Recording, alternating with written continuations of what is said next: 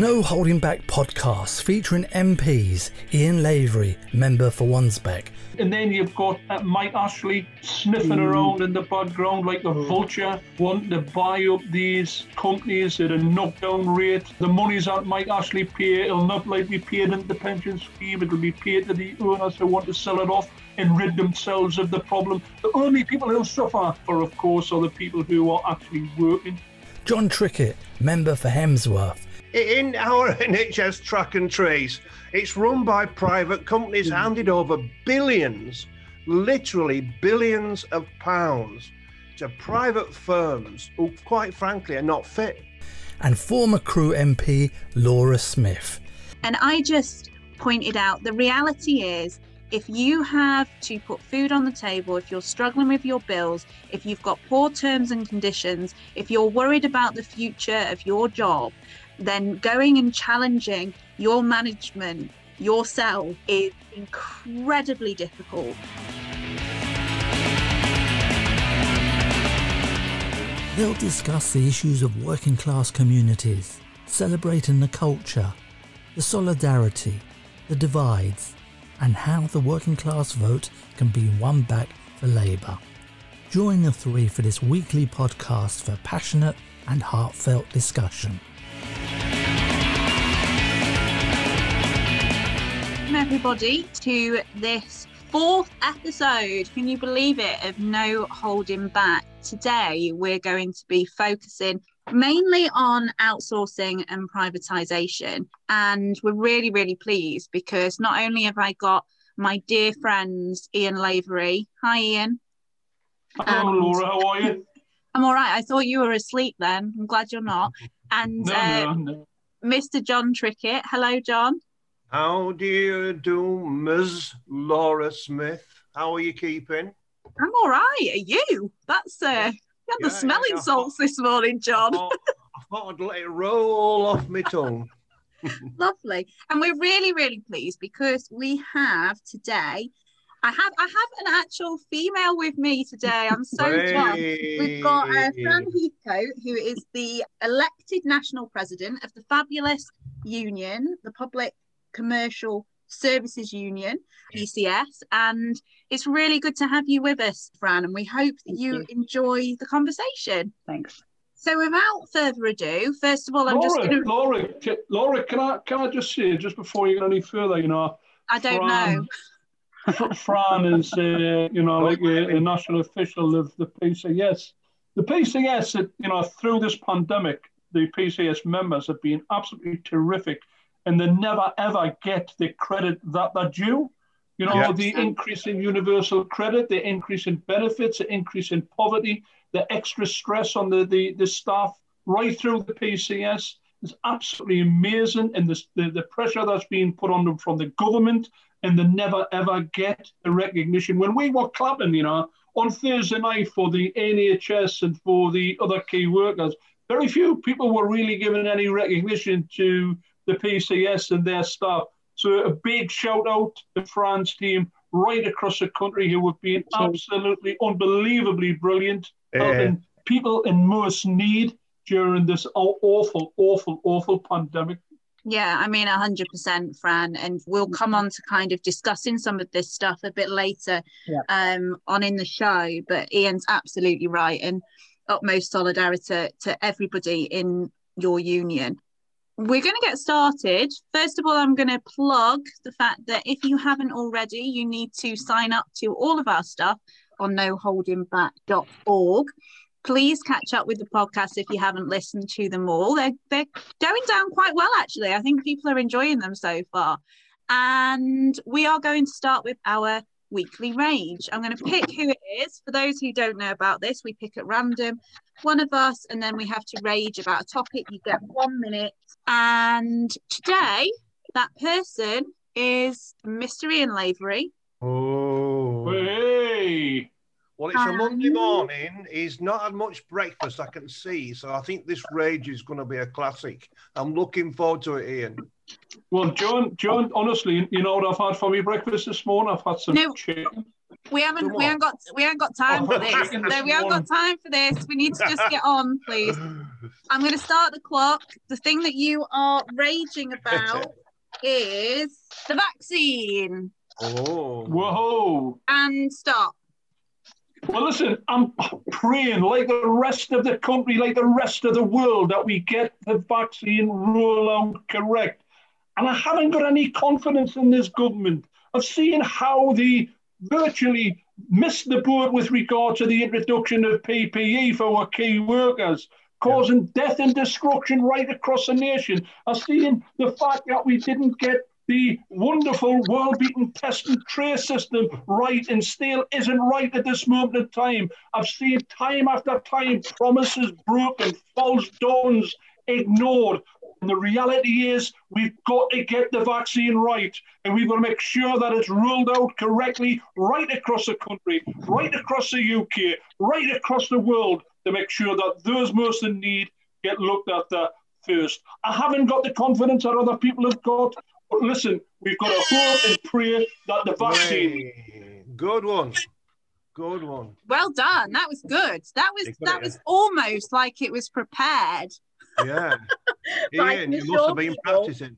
I can assure people that it wasn't. So let's crack on with our um, conversation today on the huge topic of outsourcing and privatisation. And as I said, we've got Fran with us, um, which is great and I'll come to you in a second. This issue, we know that outsourcing is just a huge waste of money, especially given the lack of experience within the civil service to actually monitor and draft good deals and contracts. I'm a, actually a local councillor at the moment. I've seen the impact that outsourcing's had at that level. I think that every single Labour council should be calling for the end of it, end of story. I was wondering if I could just come, first of all, to you, Fran, just to kind of set the scene on what's going mm. on in your union and, and how have you seen this practice impact the people who you represent? Okay, well, look, thanks, Laura. And, and as you say, it is a massive topic. And um, the CS of PCS is commercial services. So when people think about PCS, they think about civil servants, but actually, a lot of our members now are people that would have been civil servants, and yet their work has been outsourced or sold off to well, I would say the highest bidder, but actually it tends to be the lowest bidder. It tends to be the company that puts in a bid on low wages, often below the minimum wage, minimum terms and conditions. And so we have a real battle on our hands in, in terms of trying to defend those people. Because, of course, during the pandemic, we've seen huge challenges for all of our members. As, as Ian said at the beginning, they deliver universal credit, they administer the furlough scheme, they keep the courts running. They're not necessarily very popular jobs sometimes, but they're really important jobs to keep the country running. But more and more often, the people, you know, the bulk of some departments are currently working from home, but a number of departments, because of the nature of the work they do, just have to be in the workplace. And the people that tend to be often forced into the workplace are the people on, on some of these contracts. So it's pretty ironic that we've had to launch our Dying for Sick Pay campaign, which is all about trying to get them paid. So at the moment, we're having long discussions with the Cabinet Office and the Civil Service about mass testing. Now, obviously, right. we're not opposed to testing in principle because, you know, it, it, it should protect the health of, of everybody in the workforce. That can only be a runner if you include the people on the outsourced contracts in the testing program. But of course, the implications of them testing positive is they don't get paid or they get sent home on SSP, which is £19 a day most of them can't afford no. to live on that. And so they are the least likely people to volunteer for testing because of the fear of the implications of what happens if you test positive. So there are some real, you know, moral issues, but there are some issues that affect everybody. So of course, if they come to work with the virus, and we've had examples of just that, they spread the virus and the testing is a waste of time for everybody. So in the context of the pandemic, there are huge issues for these workers. But more generally, I think the same that it's become quite prevalent really within PCS is there's no such thing as a good privatization. We have endless examples of where these things haven't worked or where they've ended up costing the taxpayer more in the long run and very few examples if any of where where they've gone well and where the, in fact the service has been an improvement because of course in our view it's fundamentally wrong to seek to make a profit out of the welfare yeah. state and out of the the services that we deliver and so it just doesn't work. The whole idea of it the whole concept behind it seems to start from the wrong perspective and that's to make money rather than to try and deliver a quality service which is what most of our members seek to do. Absolutely. And john i was going to kind of bring you in on that point and just we know that one of the reasons this is happening is because the Tories and uh, etc. are basically lining their pockets for yeah. for their chums, and yeah. that's what these contracts actually mean. We've seen it time and time and time again, and I don't understand. I cannot get my head around why there is not more anger at yeah. that from the general public. And I don't know if it's because the message just isn't getting out there. And if so, we need to be getting that message out there far more. But but kind of if I could bring you in on that point and the biggest example, John, is obviously the absolute shambles of the track and trace. And yep. as Fran has has just said and commented, the reality is, and I know a lot of people who simply will not, uh, they can't, they cannot risk getting getting a positive result because their whole lives could fall apart. That's the sad reality of it. John. It's quite maybe the most shocking aspect of this whole period, apart from the fact that, you know, this pandemic is such a dangerous thing. But, you know, there's an old saying, I sometimes think Labour could learn from it, which is never waste a crisis. And what the Tories have done is they've seen a crisis caused by this disease. And instead of just focusing on trying to fight the pandemic, they've used the crisis to do other things that they want to do anyway. And maybe above anything else, what they've done is they've begun to take the NHS apart. You're right to raise this question of, ta- of uh, track and trace. Whenever a minute, Tory minister says track and trace, they say our NHS track and trace. That's what yeah. they say. In our NHS track and trace, it's run by private companies, handed over billions, literally billions of pounds to private firms who, quite frankly, are not fit. They're not fit to do the job. But clearly, what this is about, apart from anything else, is fattening up the private sector in health to go on to move further and further down the track of privatizing the NHS. And, and clearly, that is deeply disturbing. I don't know if everybody listening to this podcast is aware that the Daily Mirror recently did a very good little piece, uh, one billion pounds which is a thousand millions handed over to companies who are directly related to the Tories. Most people will know is they're not even bothering to go through the system of like get people to tender to see which is the best bid. They're just mm-hmm. handing it over to the mates without even tendering. So yeah. whilst the I think I would say the British state has always been an instrument of the ruling class but there was a pretense to keep a, a separation between politics and the capitalists. Now the capitalists have simply invaded the, the British state and they're now just feasting off money.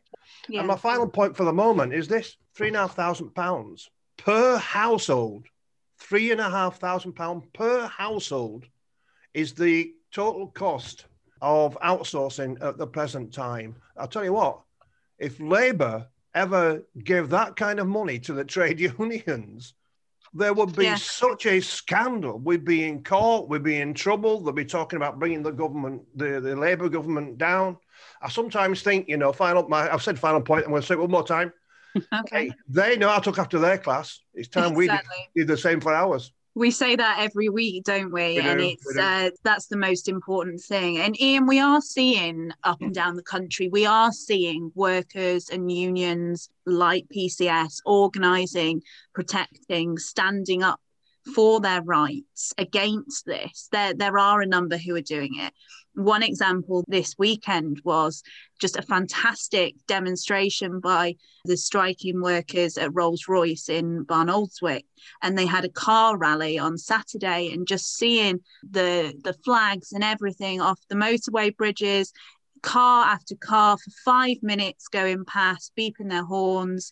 We need to see more of that. And like John said, that solidarity in action Ian, how do we do it? How do we stir people up and get them to to start fighting back? Because people, without a doubt, are going through such difficult personal times. Sometimes the idea of of taking on that kind of challenge or being able to change anything is just they don't think it can happen.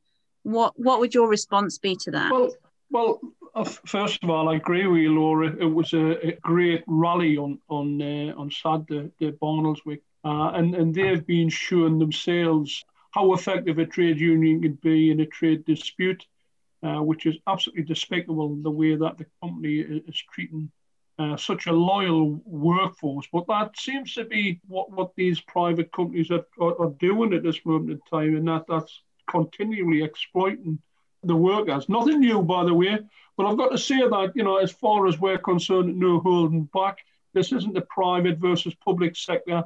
You know, we support the trade unions in both, the, obviously, both the private and the public sector. And we don't want to get into that type of culture war, which the government continually try to push them into, that the people working in the public sector have got gold plated pensions, people in the private uh, sector have got nothing. What we want is the best possible wages, terms, and conditions, etc., for everyone, uh, every worker uh, across the UK and indeed across the globe, because that's that's what it is all about. But you know, we're, we're talking about outsourcing and privatisation uh, today, Laura. When you're in private sector employment, you're generally way below simply because of the uh, the reduction in terms of the, the trade union movement recognition. In the private sector, you've normally got like worse wages, terms, and conditions. You haven't got mm-hmm. the, the holidays. You haven't got the sick pay. You haven't got the collective bargaining where the union can act on your behalf. You've got worse terms and conditions in, uh, with regard to health and safety, which is really important in many workplaces. You haven't got generally trade union recognition, access to the workplace. And I remember speaking to Fran and many others a few years ago when the, the Cabinet Office, for example, decided to take the check-off system from the PCS, which caused yeah. absolutely, yeah. It, it, you know, it can destroy your trade union, unfortunately. So we've got to recognise that the lack of trade union recognition in the, the private sector uh, does hold private uh, sector workers back. But the reality is, Laura, there's always an alternative. And if you work together, and, and John Trickett uh, always gives a great example about his, uh, his granddad explaining how strong a trade union is and what a trade, trade union is and how they're strong, how collectively you can, uh, not just campaign, but gain great achievements uh, for mm. people in the workplace. But I think we've got to work together, the Labour Party and the trade unions. We've got to look at the, the anti-trade union legislation, which has been introduced over many, many years, which Tony Blair said he was very proud that we had the the, the strongest uh, anti-trade union legislation in the Western world. We've got to make sure that, like we had in 2017, like we had in 2019, we had a whole raft of policies which supported trade unions both in the private and the public sector, looking after workers, no matter where they work, whether it's you know whether it's in car manufacturing or whether it's in the privatized prisons, for example. We've got a duty, and we've got that. That's the challenge to make sure that people understand that there is an alternative and this is how we work together to achieve our best objectives. Definitely, definitely. I am going to come to you next, Fran. I, I agree completely with everything that you said, mm. Ian. John, I am going to also ask you just to tell that marvelous story. It doesn't matter oh. how many times I hear it. I just think it's so simple and so clear. So I will come to you and ask you to share that shortly. But Fran, I think the figure is around 10 billion pounds worth of test and trace contracts that were not competitively, can't speak this morning, tendered. Over a billion pounds worth of these went to those close to the Tory party. How do your members, how do you feel about this? Because I feel so incredibly angry mm. so often. Yeah. What's yeah. your feelings? It's hard, isn't it? Because I, I think people often don't understand the extent of the corruption, for want of a better phrase, that exists in terms of all of this. We've got ongoing campaigns within PCS to seek to bring work that has been sold off back in house. But not for just ideological reasons, but because the way that it's um, often bid for, the civil service are prevented from putting in an in-house bid, or departments prevented from doing that. And as your other speakers have outlined, often those contracts are just handed over without any proper tendering process. So the fact that uh, you know 10 billions of the test and trace contracts weren't competitively tendered for is no surprise at all to me. It, you know, it's all we, we almost become used to it, and I think our members are reflective of general society. You know, and until you have first-hand experience of what it means to have the work privatized. And i mean as ian outlined often these are people least likely to have joined a union. A lot of these companies don't recognize trade unions. And we've got examples of where we've yeah. worked extensively to to recruit in, in, within these companies got to a point where we can go for recognition have actually got successful recognition bids in uh, and for our union to be recognised, and then that company loses the contract another company takes over and you're back to square one with no recognition again. So it's a really difficult way of doing things. And as i say our members only really become aware of this when it faced with the reality. I mean as ian and john both outlined it's been a tough period for trade unions and we were we were the first union, I think, to have the attack on Checkoff and have our, our ability to pay our subs through our salary re- removed. And we worked incredibly hard to address that. But of course, the area where this has always been an issue and, and it is difficult it is is some of these outsourced contracts the, the cs of pcs and we we have lots and lots of examples of where not just it hasn't gone well but where by the nature of their employment, they don't automatically join a union.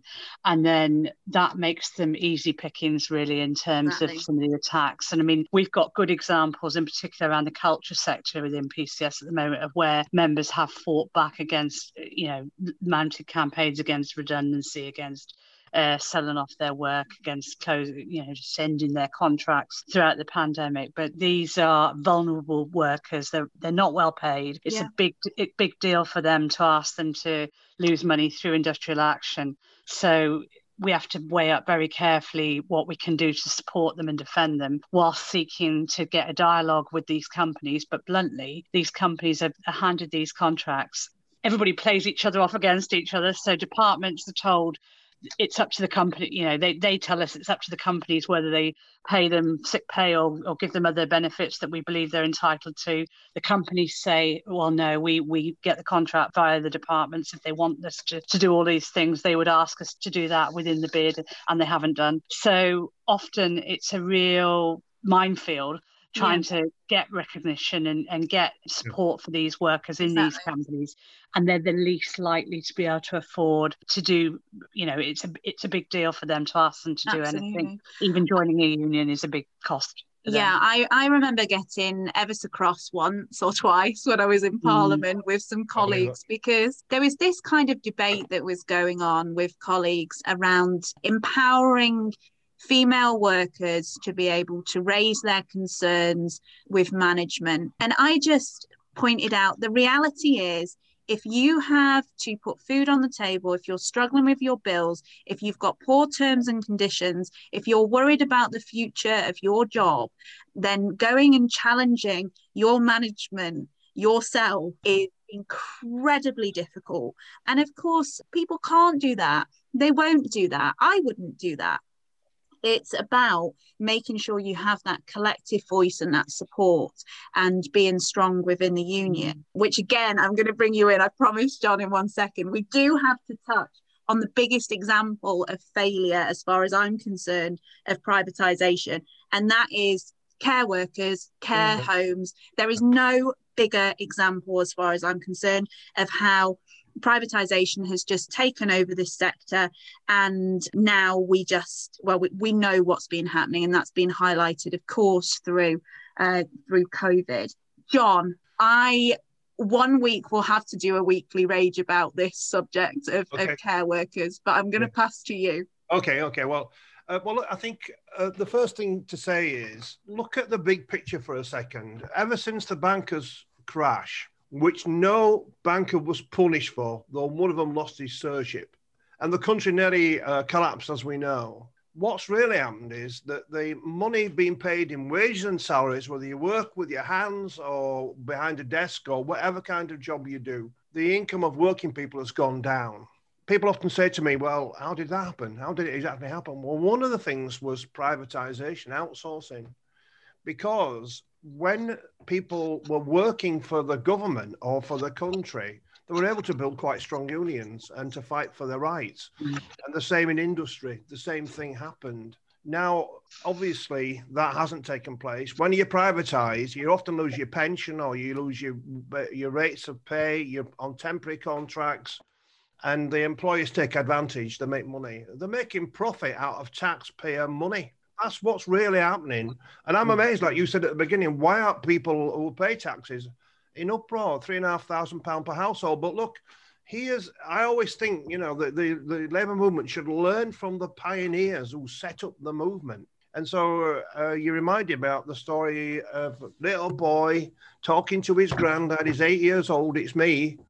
And granddad, I don't know what a union is. You're always talking about it. By the way, when my when my granddad died, all he had was just a tin, and in that tin box was a rubber band around every union card that he'd ever had from 1933, all paid in by hand, one and sixpence a week or whatever it was. He used to go down to the trades club and pay it. It was quite touching to see it.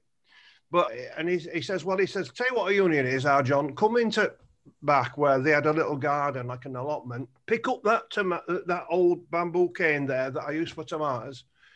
So I did, and he says, "Can you snap it?" And of course, I was eight, so I managed to snap it. Then he said, Right, there's a load over there, about 10 of them, pick them up, come back here. So I goes over to where tomatoes used to be, and there's 10, I've got them in my hands. He says, Right, break them. Go on, now, John, break them. So I spent about four minutes writhing, trying to twist and turn and break them. Impossible. Funny enough, when I started to tell this story again, I tried it not that long ago. I think I'm a big, big bad bugger, basically. I think I thought I could snap 10. You can't. You no. can't do it. It's very hard. It's so hard enough with spaghetti, John. It's hard yeah. enough with trying to snap spaghetti. anyway, I said to my granddad, what's that got to do with trade unions, granddad? He says, I'll tell you what that is. He said, they can always break you if you're on your own. Yeah. But if you stick together, they can't break you. And that's mm-hmm. what trade unionism, he says. Join a union. And he also says that's what socialism is about. People banding together for a better world They can't break you. I didn't say to him, who, who are they? Because it seemed to me, even when I was eight year old, I knew who they were the people who were trying to make profits off the back of us. Yeah. Exactly. I think everybody should tell their grandkids the same tale, whether you got yeah. grandkids or not, remember it and tell it because this is how you build the movement by telling stories, by organizing, by getting there in the workplace, in the community, fighting for justice against what goes wrong. Laura, that tale, that John tale, should definitely be on the national curriculum it's it probably should. more probably more important than learning algebra and logarithms, you know, where definitely it actually means something to somebody exactly. and they can use it. I'm going to. Uh, I'm also uh, Ian. I am going to get my dad to tell that tale to his grandchildren because at the moment, when he talks about capitalism yeah. etc. It, it all gets a little bit blue, and I have to remind him they're four and nine. so I think your story might work um, just a little bit more. Ian, I was going to just mention to you again another example of something that's just kind of been happening is the absolute leech that is Philip Green and what's happened last week with his retail empire. And again, there's this misunderstanding, isn't there, that something like this goes under.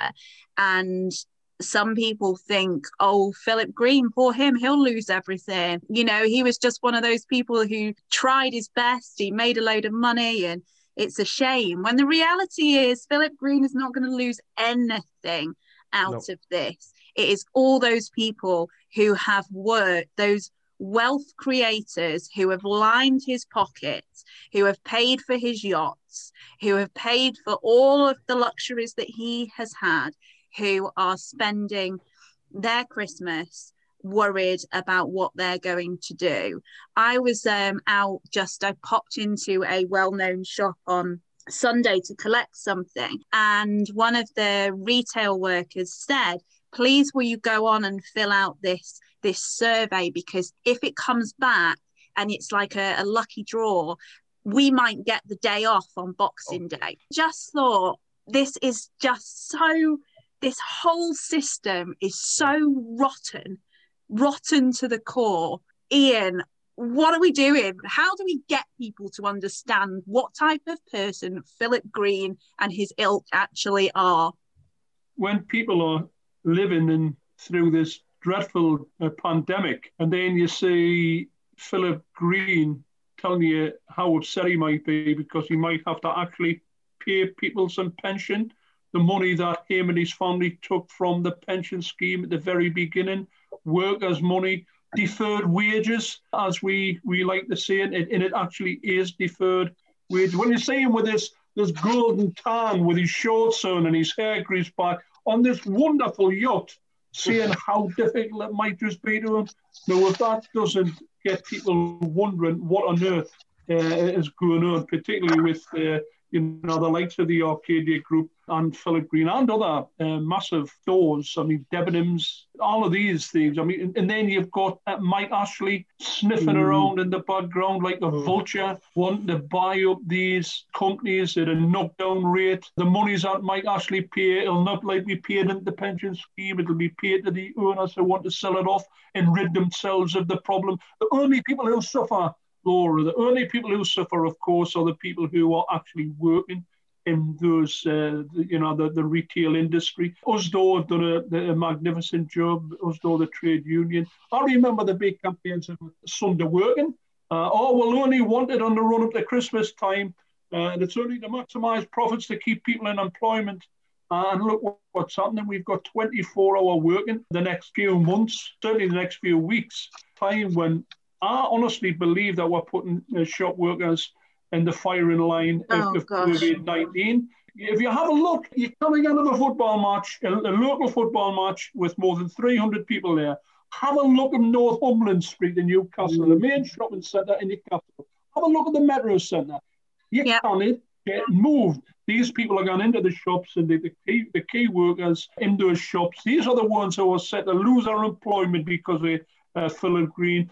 Are set to not only their employment, they're set to lose their pensions, people who have been in that, the retail uh, industry uh, all our lives and are claiming pensions are in danger of losing their pensions. It's about capitalism and it's about absolute and utter greed. That again doesn't incite people. I'm not sure really uh, well, what well, does, and that's why yeah. that's why we need to be in a trade union and exactly. collectively together fight these people because that's the only way you can fight these people is in a collective body a collective strength and bringing resources together.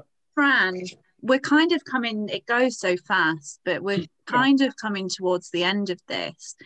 What can our listeners, what can they do to support PCS and and what you're going through? You mentioned a campaign earlier. Maybe you could mm. just touch again on that.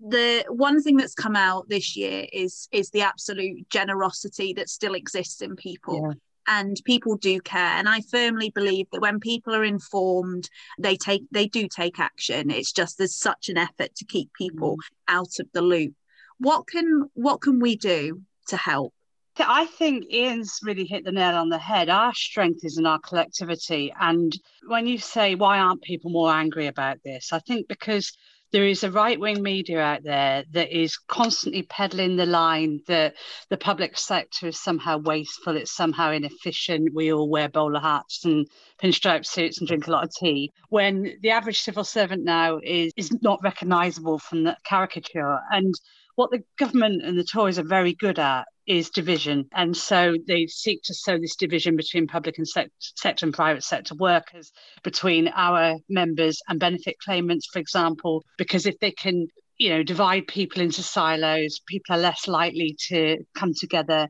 and campaign against what they're doing and we see that very you know firsthand really in, in the department for work and pensions where i'm a member and I think our job as a movement is to always be arguing for collective action and for, for doing things together, for coordinating our campaigns wherever we can, and asking people to, you know, we, we've got the spending review that Rishi Sunak announced, where there'll be a public sector pay freeze. Now, of course, it's very easy then to have a discussion about deserving and undeserving public sector mm. workers. Mm. You know, these rotten civil servants and Ministry Universal Credit are nothing like the the caring nurses and uh, and you know the teachers and whatever. And the problem with that is that that division allows the Tories to win and, and force their strategies through. Yeah, so I, I think right. as, as a movement, we, we have to try all the time to coordinate our campaigns to make people aware. On our Dying for Sick Pay campaign, these are not ambitious demands.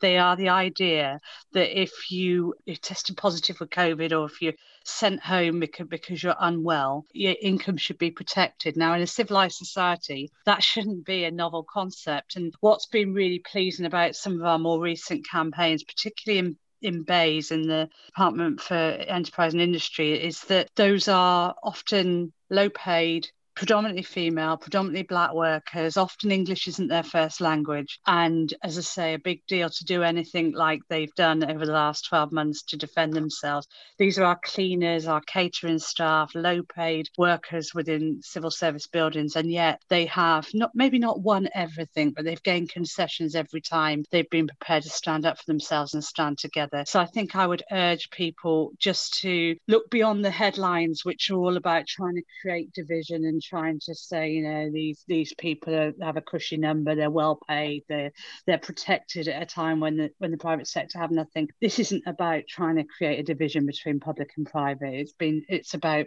trying to level up, not level down, and make Absolutely sure right. then everybody wins, don't they? And you know, we're not seeking to a race to the bottom. We're trying to get everybody to a standard of living where they don't have to choose between eating and heating, and actually, Precisely. you know, they've got enough money to live on, and that should be our aim. Whether you're in the private sector, the public sector, or no matter who you work for, you know, there are some real shocking statistics around the amount of people not getting the living wage, not being paid sick pay, even during the pandemic, the reality of being sent home, meaning you can't feed your family. And and this is why we, we're continuing to see people dying because Precisely. they are they're coming in to work because they can't afford not to. So I hope that sort of encapsulates all the, the big challenges and what we need to do.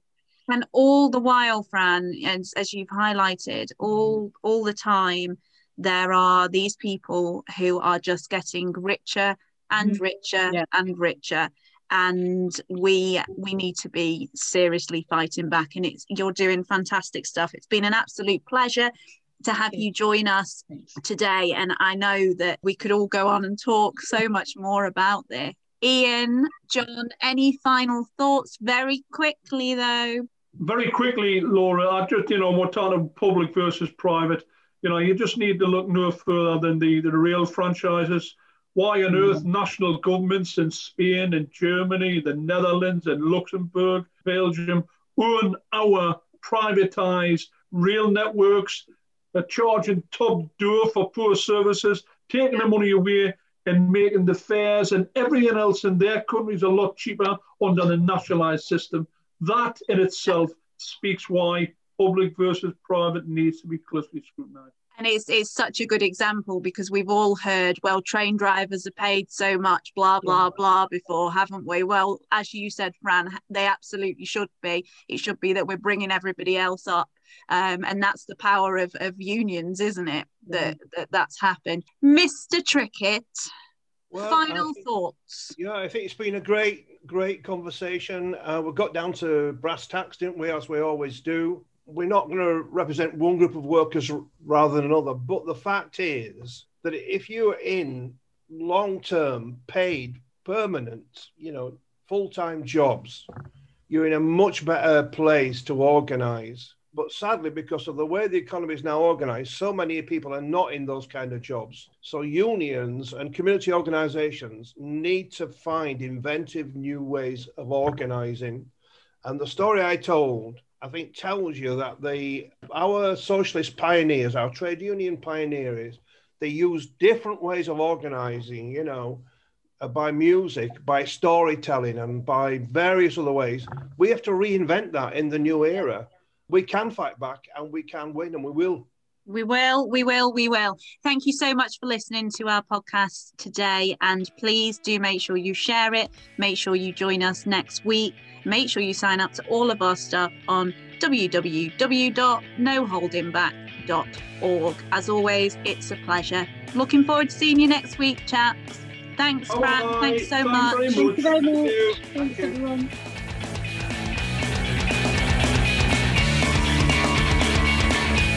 No Holding Back and Sovex Low podcast production.